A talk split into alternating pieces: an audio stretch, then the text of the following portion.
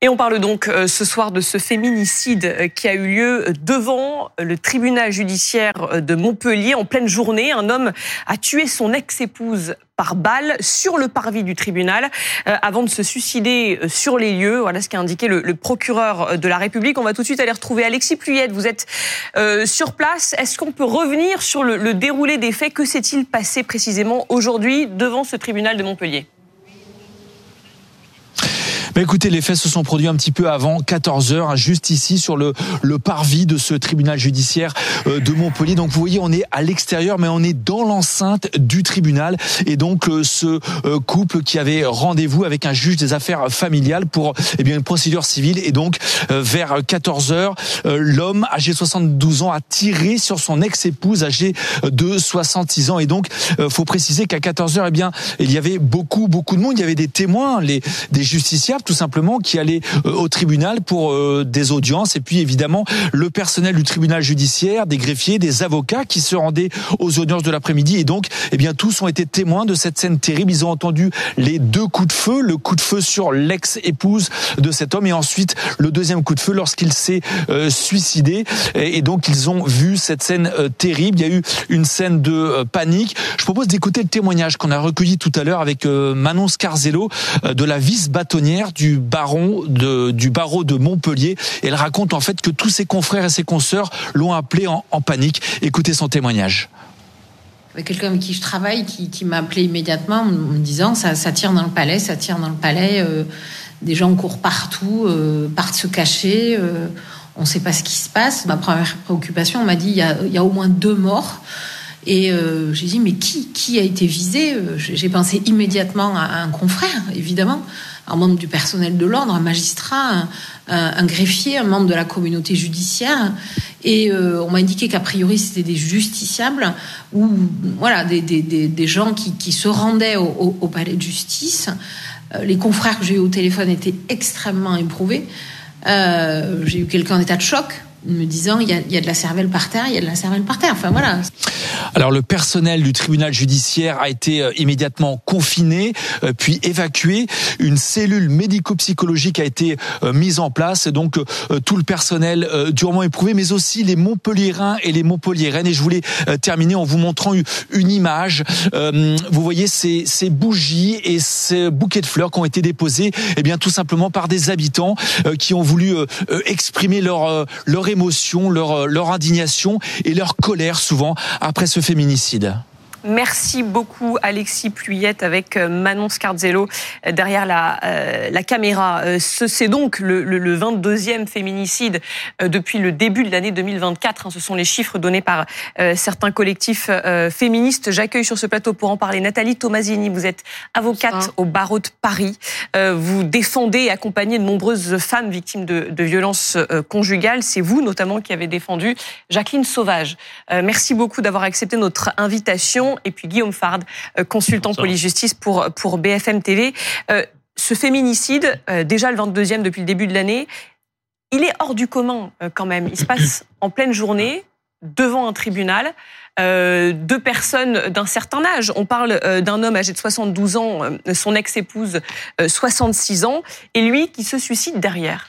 Oui, d'abord, ça veut dire qu'il n'y a pas de règles en la matière et que c'est pas parce que vous êtes euh, une femme qui a dépassé les 60 ans, dans son cas, que vous ne pouvez pas être victime de féminicide. Et que les, ça ne veut pas dire non plus que les auteurs sont tous des, euh, des hommes moitié plus jeunes. Lui euh, avait 72 ans.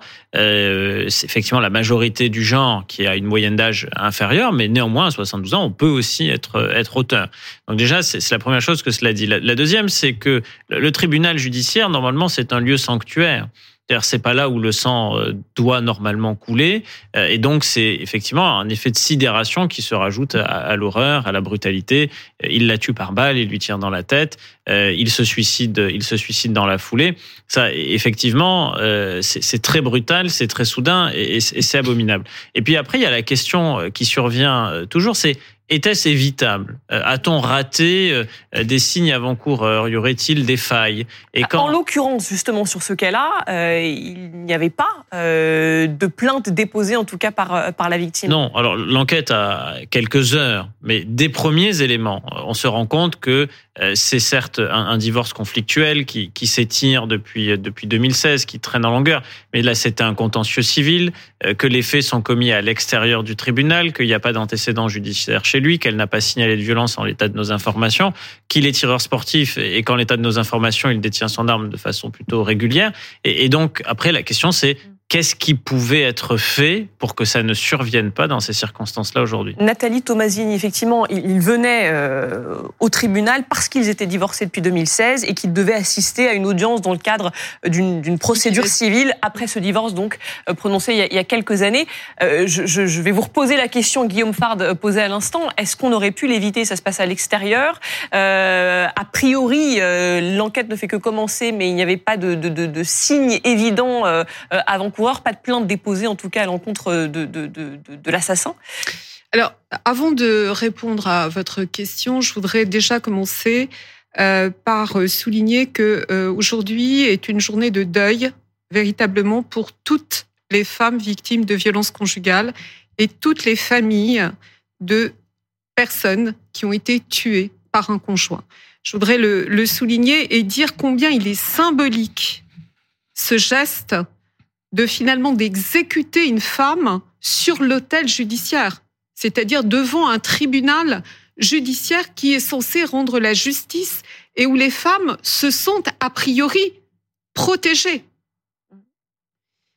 Cet homme a porté un message en fait à la société d'aujourd'hui, qui est de dire les hommes ont tout pouvoir sur leur compagne, leur ex-compagne, et la justice n'a rien à faire là-dedans. Et c'est un message qui est terrible. Alors pour répondre à votre question, est-ce que cela aurait pu être évité? Moi je dis que oui, parce que vous voyez bien que là encore, on a un rapport de domination et de possession d'un homme sur une femme. C'est très clair, c'est très révélateur. Donc en fait, pourquoi ça aurait pu être évité? Ça aurait pu être évité en amont par un changement de paradigme de société. C'est-à-dire que l'éducation doit passer par là. L'éducation, la prévention. Si on n'éduque pas très jeunes les hommes à respecter les femmes, on aura systématiquement, de toute façon, des féminicides. Et ça, on le fait pas alors qu'il est en 2024 Absolument On n'éduque pas. les jeunes garçons euh, Absolument pas. Parce à ne pas posséder leur, euh, leur Moi, je, je, parle d'éducation au sens large. Parce qu'un être humain, finalement, euh, il évolue euh, dans, un, dans un contexte euh, avec différents paramètres dont il est influencé, c'est-à-dire la culture, les médias, l'éducation, le politique. Et finalement, il se construit avec cette image quel est celui qui va finalement gérer la relation homme-femme. Est-ce qu'il y a une égalité dans les rapports ou pas? Et si on ne change pas ce paradigme sociétal, parce qu'on n'y est pas du tout, aujourd'hui, encore une fois, on vit dans une société à dominance patriarcale, d'une manière très claire.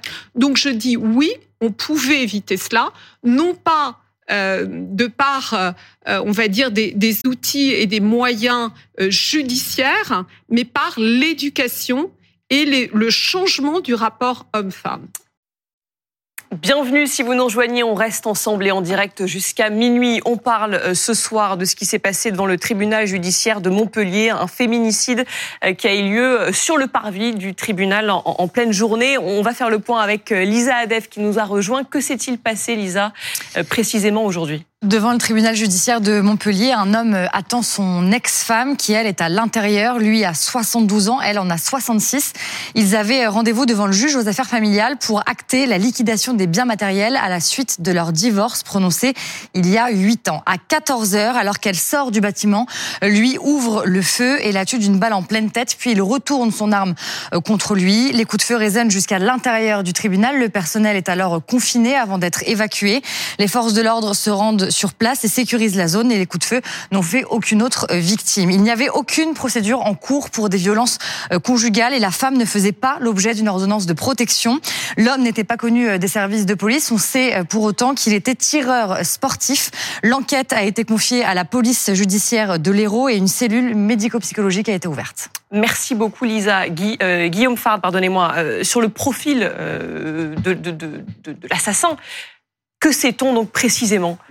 Peu de choses. On sait qu'il a 72 ans, on sait qu'ils avaient divorcé en 2016, mais qu'il y avait un volet civil et notamment patrimonial à régler et que ça, ça devait être euh, aujourd'hui une des, une des dernières audiences. C'était la fin de, de cette affaire. D'ordre euh, financier. Notamment, notamment. Euh, et, et puis on, on, sait aussi qu'il était tireur sportif. Et, donc là, forcément, ça, ça interroge parce que euh, il avait été annoncé par le ministre de l'Intérieur que si vous étiez détenteur d'une arme ou si vous aviez l'autorisation euh, d'avoir d'avoir une arme chez vous, ce qui n'est pas exactement le même régime, et que par ailleurs vous êtes connu pour euh, des faits de violence faites aux femmes, euh, on, doit désormais dans toutes les préfectures de France étudier votre dossier pour pour voir dans quelle mesure on peut vous retirer soit l'autorisation de, de, détention, soit le, le, permis le permis de détenir une arme.